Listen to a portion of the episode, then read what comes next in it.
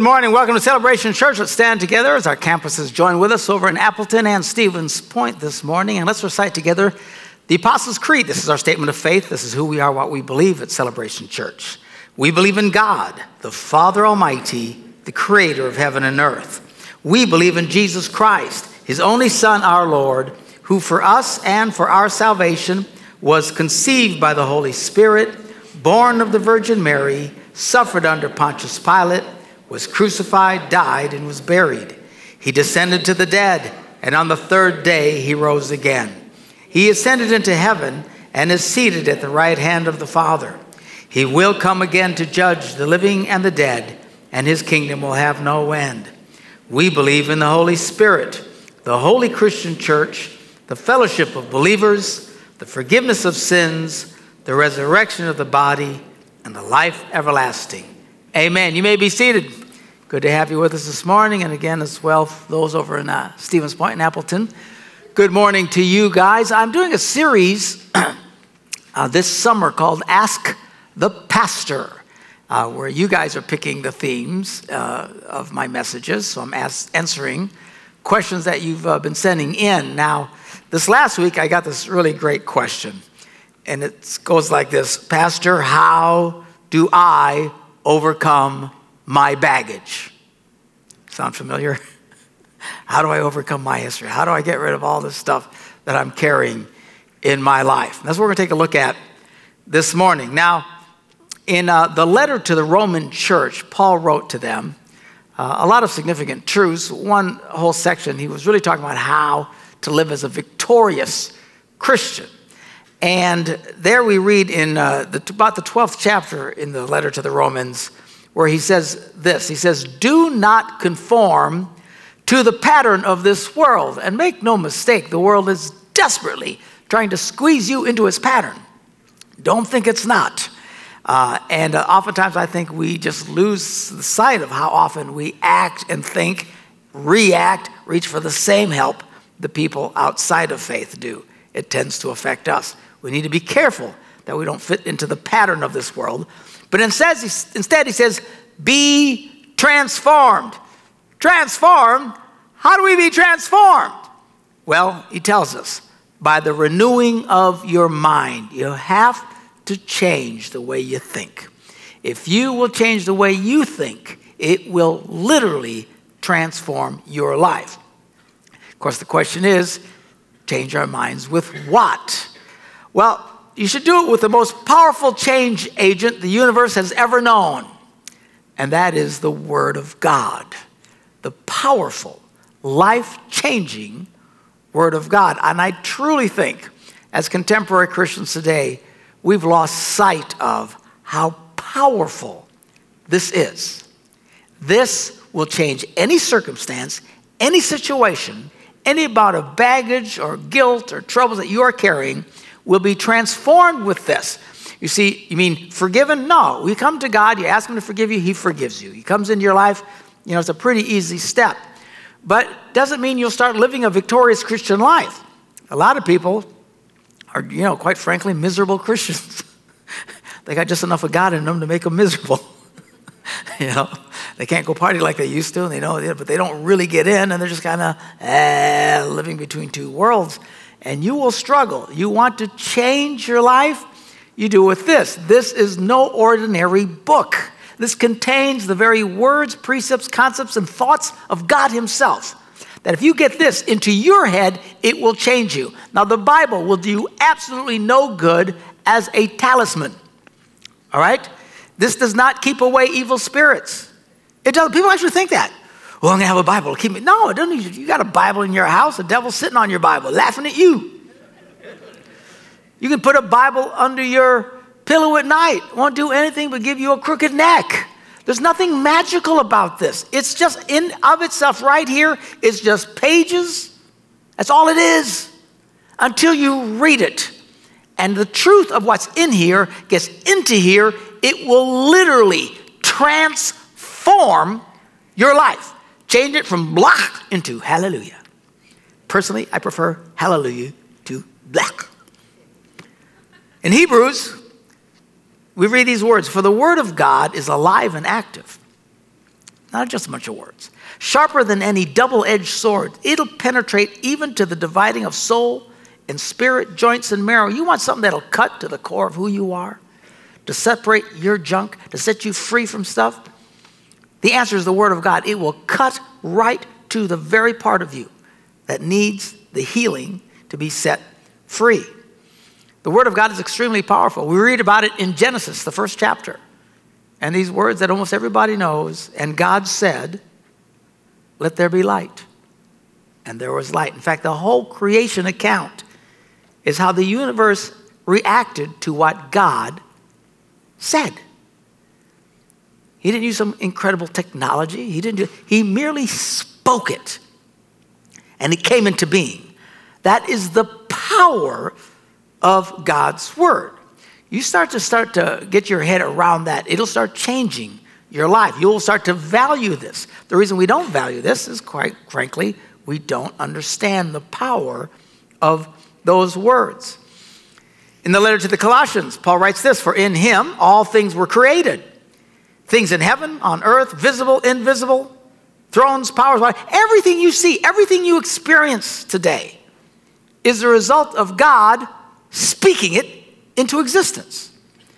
John, in his gospel, writes these words In the beginning, very first chapter, first verse, in the beginning was the Word. So it boils down to the Word.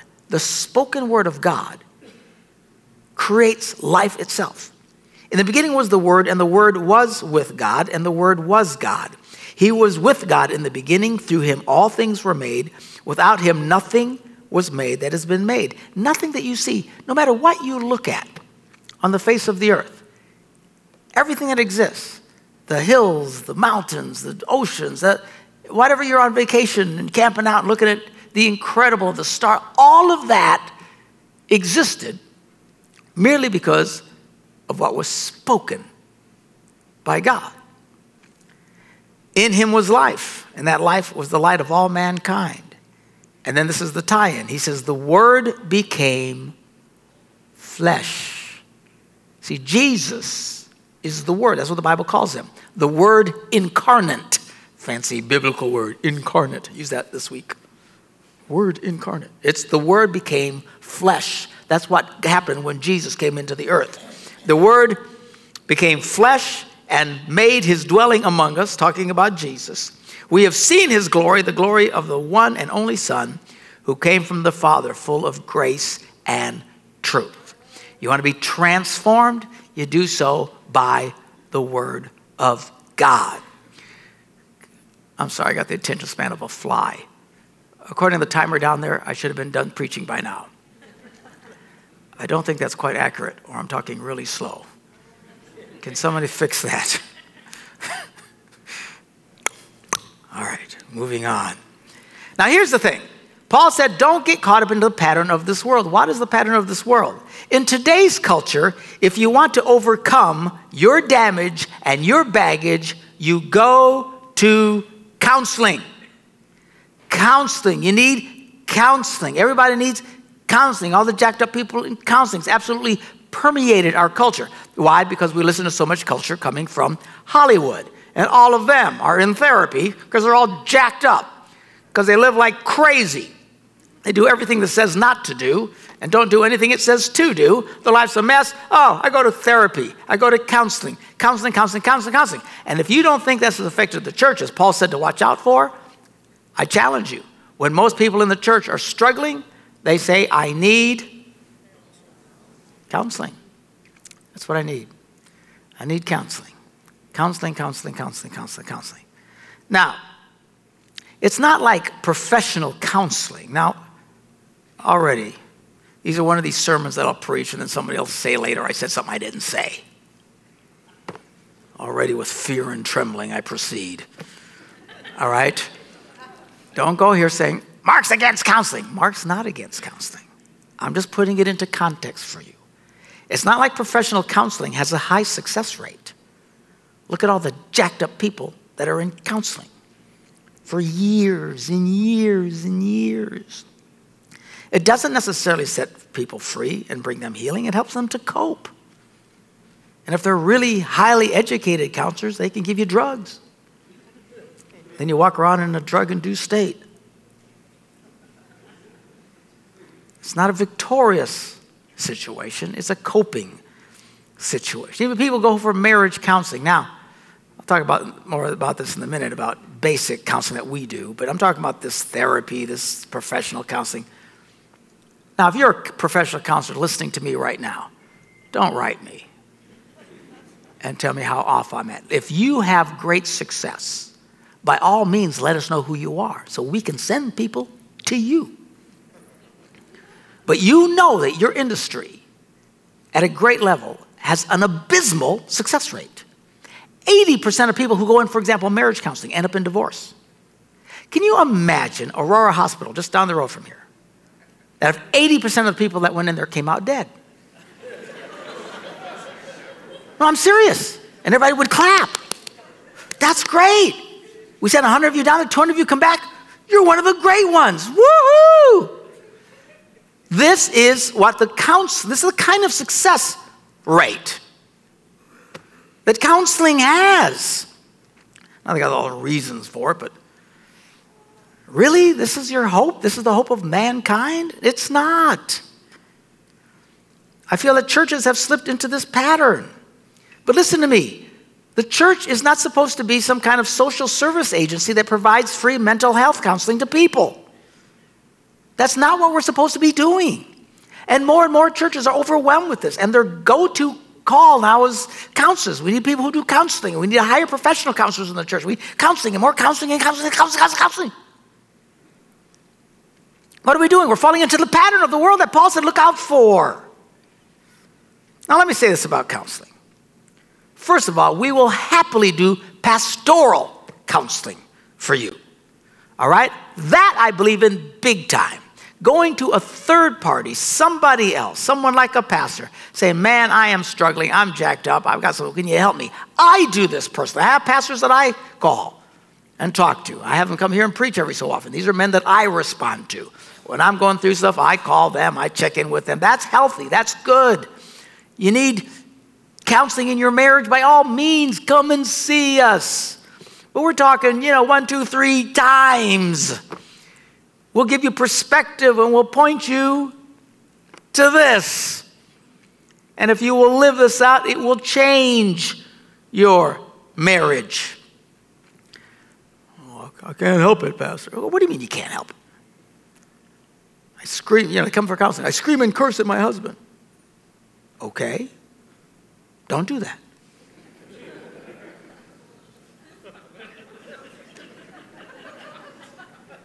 That's the wisdom that I have. That's, I'm serious. On the way home, they're screaming and cursing at each other. They do it all week, they come in the next week. How'd you do? I screamed and cursed at them all week. Don't do that. Same thing over and on. And they will meet with you to your dead in the grave. They keep reliving this stuff over and over and over and over and over and over again. And then when they figure that you're a failure, see, it's not their problem, it's that you're a lousy counselor. They go find somebody else, suck the life slowly out of them. And they go to professional counseling. It's like, you know, at least there, they're paying for it. When you start charging people, man, buy a new church. over and over again, caught in. I'm all for the pastoral counseling. You come in, we help you get another perspective. I'm telling you, this, some of you, it'll save your marriage. This is what I do. When people come to me, I rarely meet with a couple more than three times. The vast majority, one time, two times, boom, it straightens them out. Oh, oh, oh, okay, boom, and they go act on. And they're happily, I, we've had people on the verge of divorce. They had filed papers. They came to see me, spent the morning with me, boom, they've been sitting in church happily for the last five years. That's all it takes. If you listen, if you get the perspective, okay? So, first of all, that's what we do pastoral counseling. Number two, we don't really do professional mental health counseling. You have to understand this. Most pastors, think of any pastor you know, have ever known, most pastors in America, throughout the world, have had as much counseling training as the guy who fixes your car. Hearing me? You go to school for years and years and years. Do you have any, maybe you did, do you have any counseling? Oh, you did. Here's an exception. Pastor Lathan, go see him. But in terms of, but, but even then, it's not the mental health kind of stuff. Most pastors I've talked to, they've been six years of school. You ever do anything? No, we never talked anything about counseling. We're not that kind of counselors. We're pastoral counselors. You'll have as much mental health success meeting with us as you will with your mechanic. That's encouraging. But thirdly, if for whatever reason you do need this professional counseling, we will happily refer you to those who do that. But we don't do that. That's not what we do. And it's not right that we take your money that you donate to our organization and hire full time people who spend all of their time meeting with the same five people all year long. Are you hearing me? That's not what we do. At some point, we'll meet with you, we'll give you the perspective. If you can't get this, we send you on to somebody else where it will cost you money. And then you won't go to them anyway. The answer to the world's messed up people is not counseling. It's, it's not like heart surgery. There's a lot of success with heart surgery. It's, you could go in totally blocked up and jacked up right now. We'll drag you out of here. They'll get you in there. They'll put a stint in you, pop the thing open, and send you home for dinner. That's amazing, right? When we were young, they didn't have stuff like this. In the middle, they just crack you open and try and fix. I mean, they do it with. They don't even cut you open. Go up a vein, fix stuff. That's impressive. But that's not counseling. That's not the kind of success record they have. The answer to the world's messed up people is not counseling. The Church of Jesus Christ has not changed countless millions of people's lives for the last 2,000 years through counseling. That's not how we do this. We've never done it this way. The church has never been into this, except now. Now we're all turning into counselors. Because they're falling into the pattern of the world. That's the answer. Talk me through my stuff. That's not the answer. People's lives in the church have been always transformed through one thing the Word of God. This will change you. No matter how jacked up you are, no matter how messed up you are, no matter how dysfunctional of a past you've been through, no matter how abused you've been, neglected, despised, and spat upon, this will change your life. That is the power of this. Well, it's easy for you to say, Pastor, you came from a good background. You don't know my background. I went through my background, just put this together. Just doing this was depressing me. I'm not kidding. I went through, I started feeling bad. No wonder some of you feel so bad. You live like this all the time. You're constantly rehearsing this all the time. I came from a dysfunctional family, a divorced family. I've never met my real father. People ask me all the time, Does that really hurt you? No. I'm sure he's a nice guy, wherever he is. Maybe we should meet him wherever he's rich. Inherit some money. Divorced family. I barely graduated from high school. And when I say that, I mean they should have flunked me. Oh, there's no doubt. No doubt. There's only one reason they did not flunk me they did not want me back. And I am not kidding. That's not a punchline, it's the truth. I was a disaster, had absolutely no discipline. My brothers and I were just animals. just, you, when I say that, I'm not talking we were rambunctious young men. So we were bad. We were really, really, really bad. And we did bad things. We were always getting in trouble with the police and breaking the law. And one brother, man, he got shipped off to juvenile prison for a year and a half. We were bad. Did bad things. My dad, bless his heart, he beat, he beat me. But back then, they beat everybody. That's what dads did. They beat the snot out of you. Any of you remember this? Yeah. Oh, if you spank your kids, they'll be mentally destroyed for the rest of their lives. Really? And I get welts on me that'll take days to heal. I was a dope head. Seriously. from age 14 to 16. I don't remember anything. I was in a cloud. Completely oblivious. I have no memories, very few. Usually bad things I did. I did LSD. Like I needed something like that to help me. I wasn't crazy enough. I needed a pill to make me even crazier. How did you straighten your life? My brothers, some of them reflected very badly for this. I have an older brother, he's never recovered from it. All the stuff I just mentioned. All his life. In counseling, if you're meet him today, he's in a drugged up state. They have him so drugged, he just lives in zombie land. And thank God for that. If that's what you need, thank God. Couldn't function, can't function because all this baggage. Because the difference between him and me is I hung on to this and he rejected this. I have another brother also rejected this. He's a disaster. Another brother who also hung on it. Those of us who took this and put this into our lives completely healed, completely set free. We didn't go through any counseling. We literally went through this. This changed us. It, as Paul said, transformed us. The Bible says we've been transformed from the kingdom of darkness into the kingdom of light, into his dear son. But you want to be transformed, you have to do it on purpose. How do you do it? You do it with the word of God. Don't be conformed to the pattern of this. Be transformed by the renewing of your mind. Let this change you. Number one, you have to read it. Now, I won't ask you people in Stevens Point to raise your hand, or in Appleton to raise your hand, or here in Green Bay raise. How many of you read the Bible every day? I don't want you to raise your hand because number one, I don't want the other ones to feel bad, and I don't want to be depressed. Most people do not read this every day. You just don't. I know that. Well, I got problems, Pastor. You think? How come I'm not transformed? I don't know. Maybe you don't read this every day.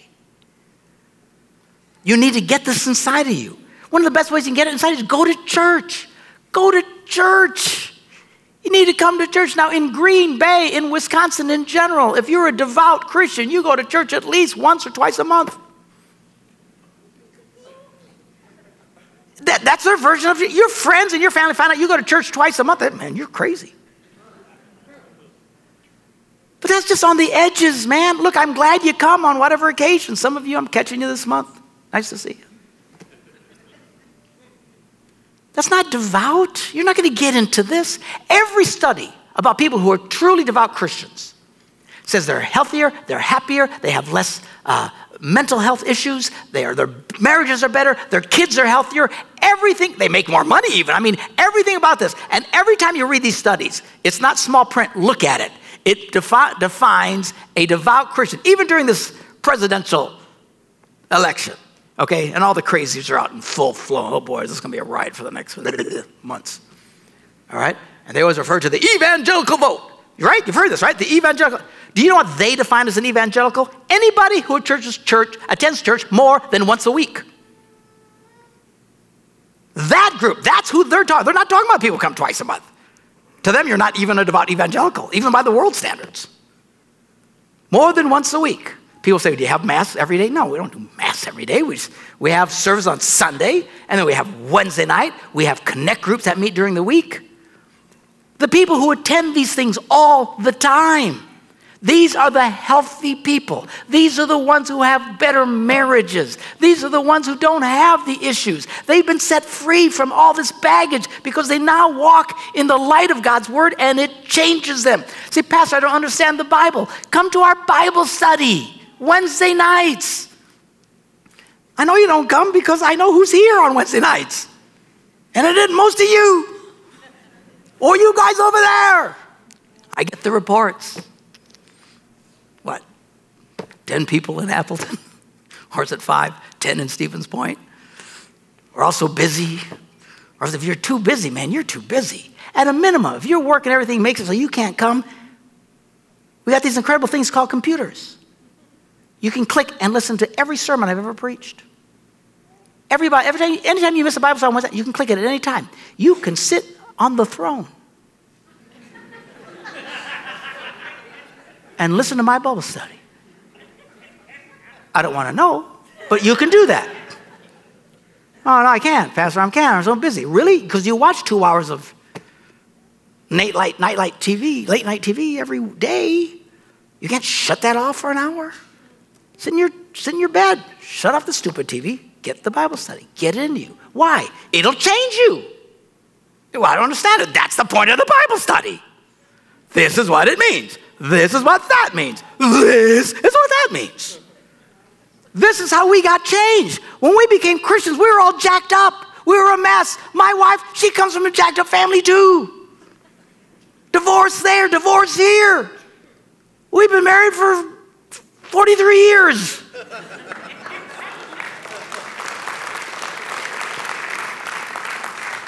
the ones in our family who haven't have gone through multiple marriages.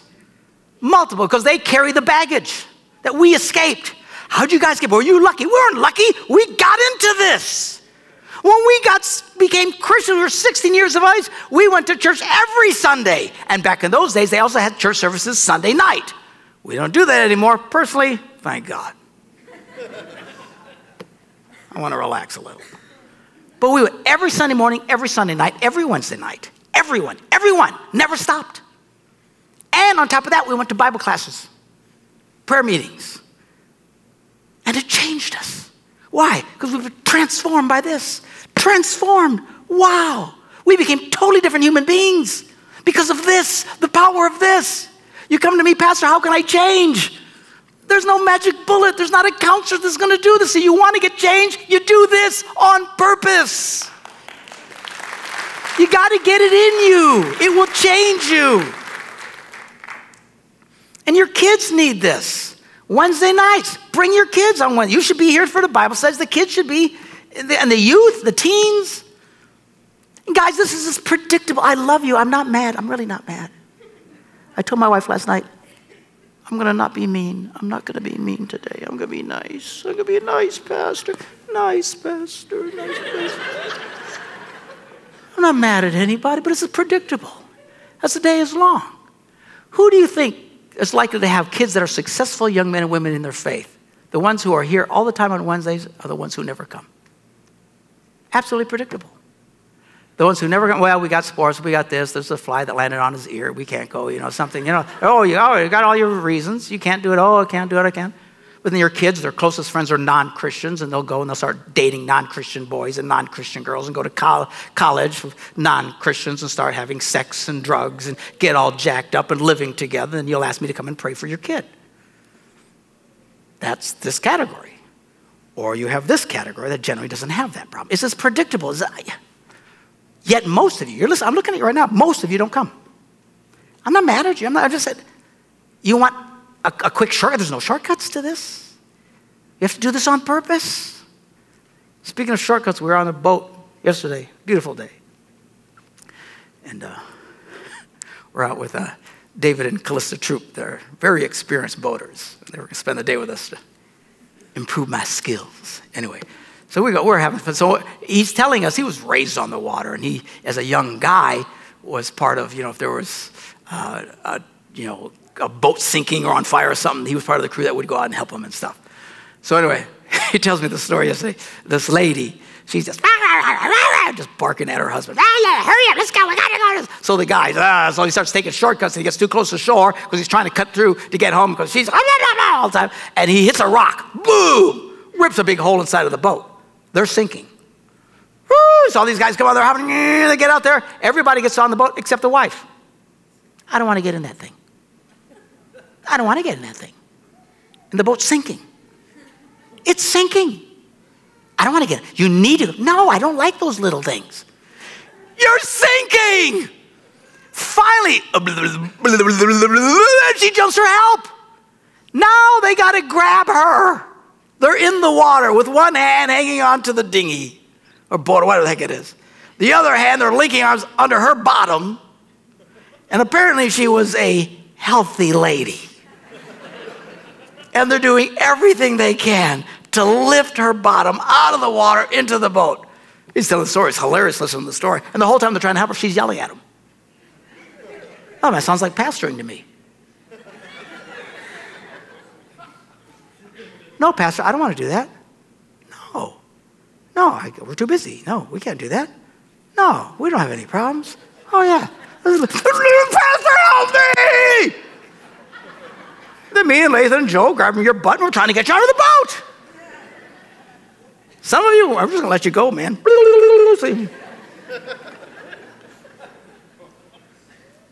She couldn't just step in the boat. They're sinking. They know they're sinking. Everything's getting worse in their life, whether it's life. Oh, just pray for me. Pray for you. I'm telling you, a lot of people use prayer as an absolute total cop out. Prayer is not a substitution for doing the right thing. Somebody say amen. You go to church, you read the Bible, you guard what comes in your head. You get this in you, it'll change you. Finally, and I'll read a verse that starts with the word finally. Philippians says this Paul writes, Finally, brothers and sisters. And he gives them a list of things to think about.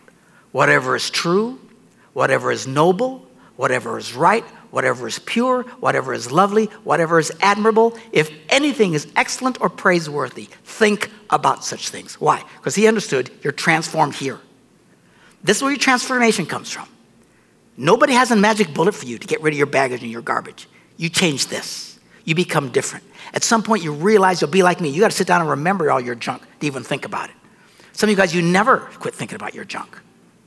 He gives us a list whatever is good, noble, praiseworthy, good things. Let me tell you what's not on that list. Whoever has hurt you is not on that list. Whoever has lied to you is not on that list. Whoever has disappointed you, abused you, cheated you, frustrated you is not on that list. Your mistakes are not on that list. Your sins, your failures, all your bad choices, none of that is on that list. You should live the kind of life and think in such a way that you have got to actually stop and remember how jacked up you were. That's what you do because we've been transformed. The Bible says, out of the kingdom of darkness into his kingdom of his dear son.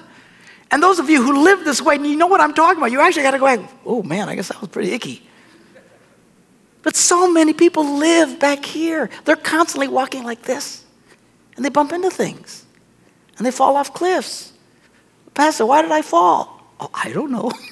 Maybe if you look forward, you wouldn't fall. This isn't rocket science. My parents, God bless them, they're no longer with us. But uh, at one point in their marriage, they were doing really bad. They were fighting all the time. They were at each other's throats. Just it was nasty bad. Then they both got dementia. And they couldn't remember they hated each other. True. They would hold hands kiss and flirt and think like, who are you two people? It was actually rather comical, right? I'll never forget when my, when my dad died, he took his last breath. We're all in the room. My mother goes, Oh, we never fought.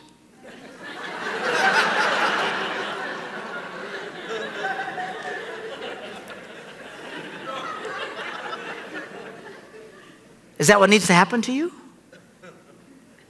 Does God need to allow you to get dementia? Is that how you're going to finally get free of this?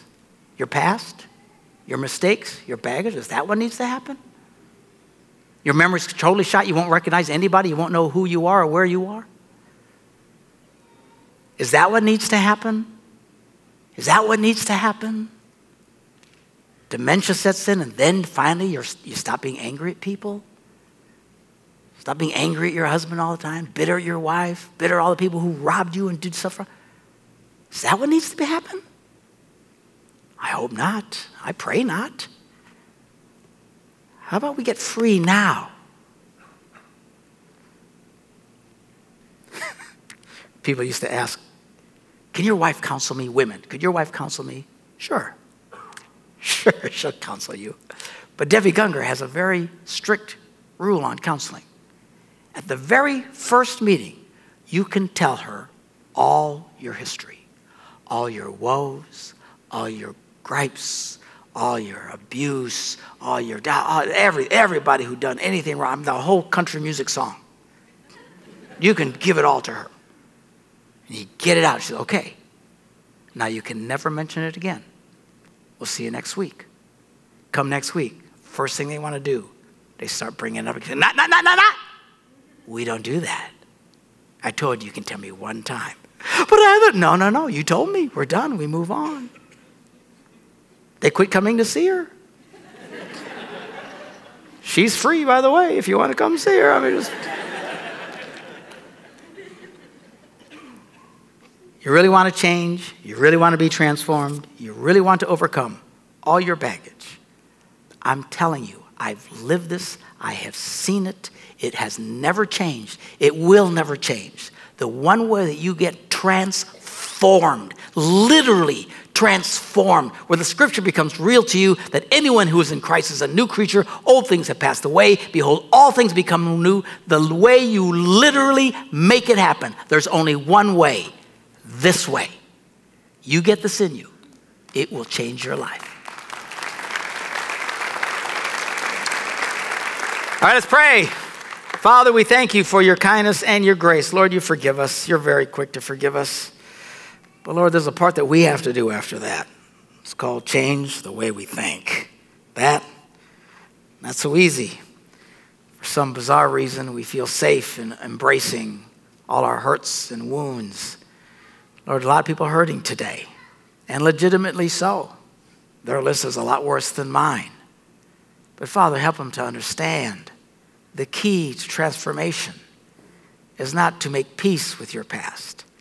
You've forgiven our past. The key is to be transformed by the renewing of our minds. Help us to take your word, the most powerful, creative, healing, changing agent in the history of the universe your word to get it in us and make us new. In Jesus' name I pray, make this real. Amen. God bless you guys.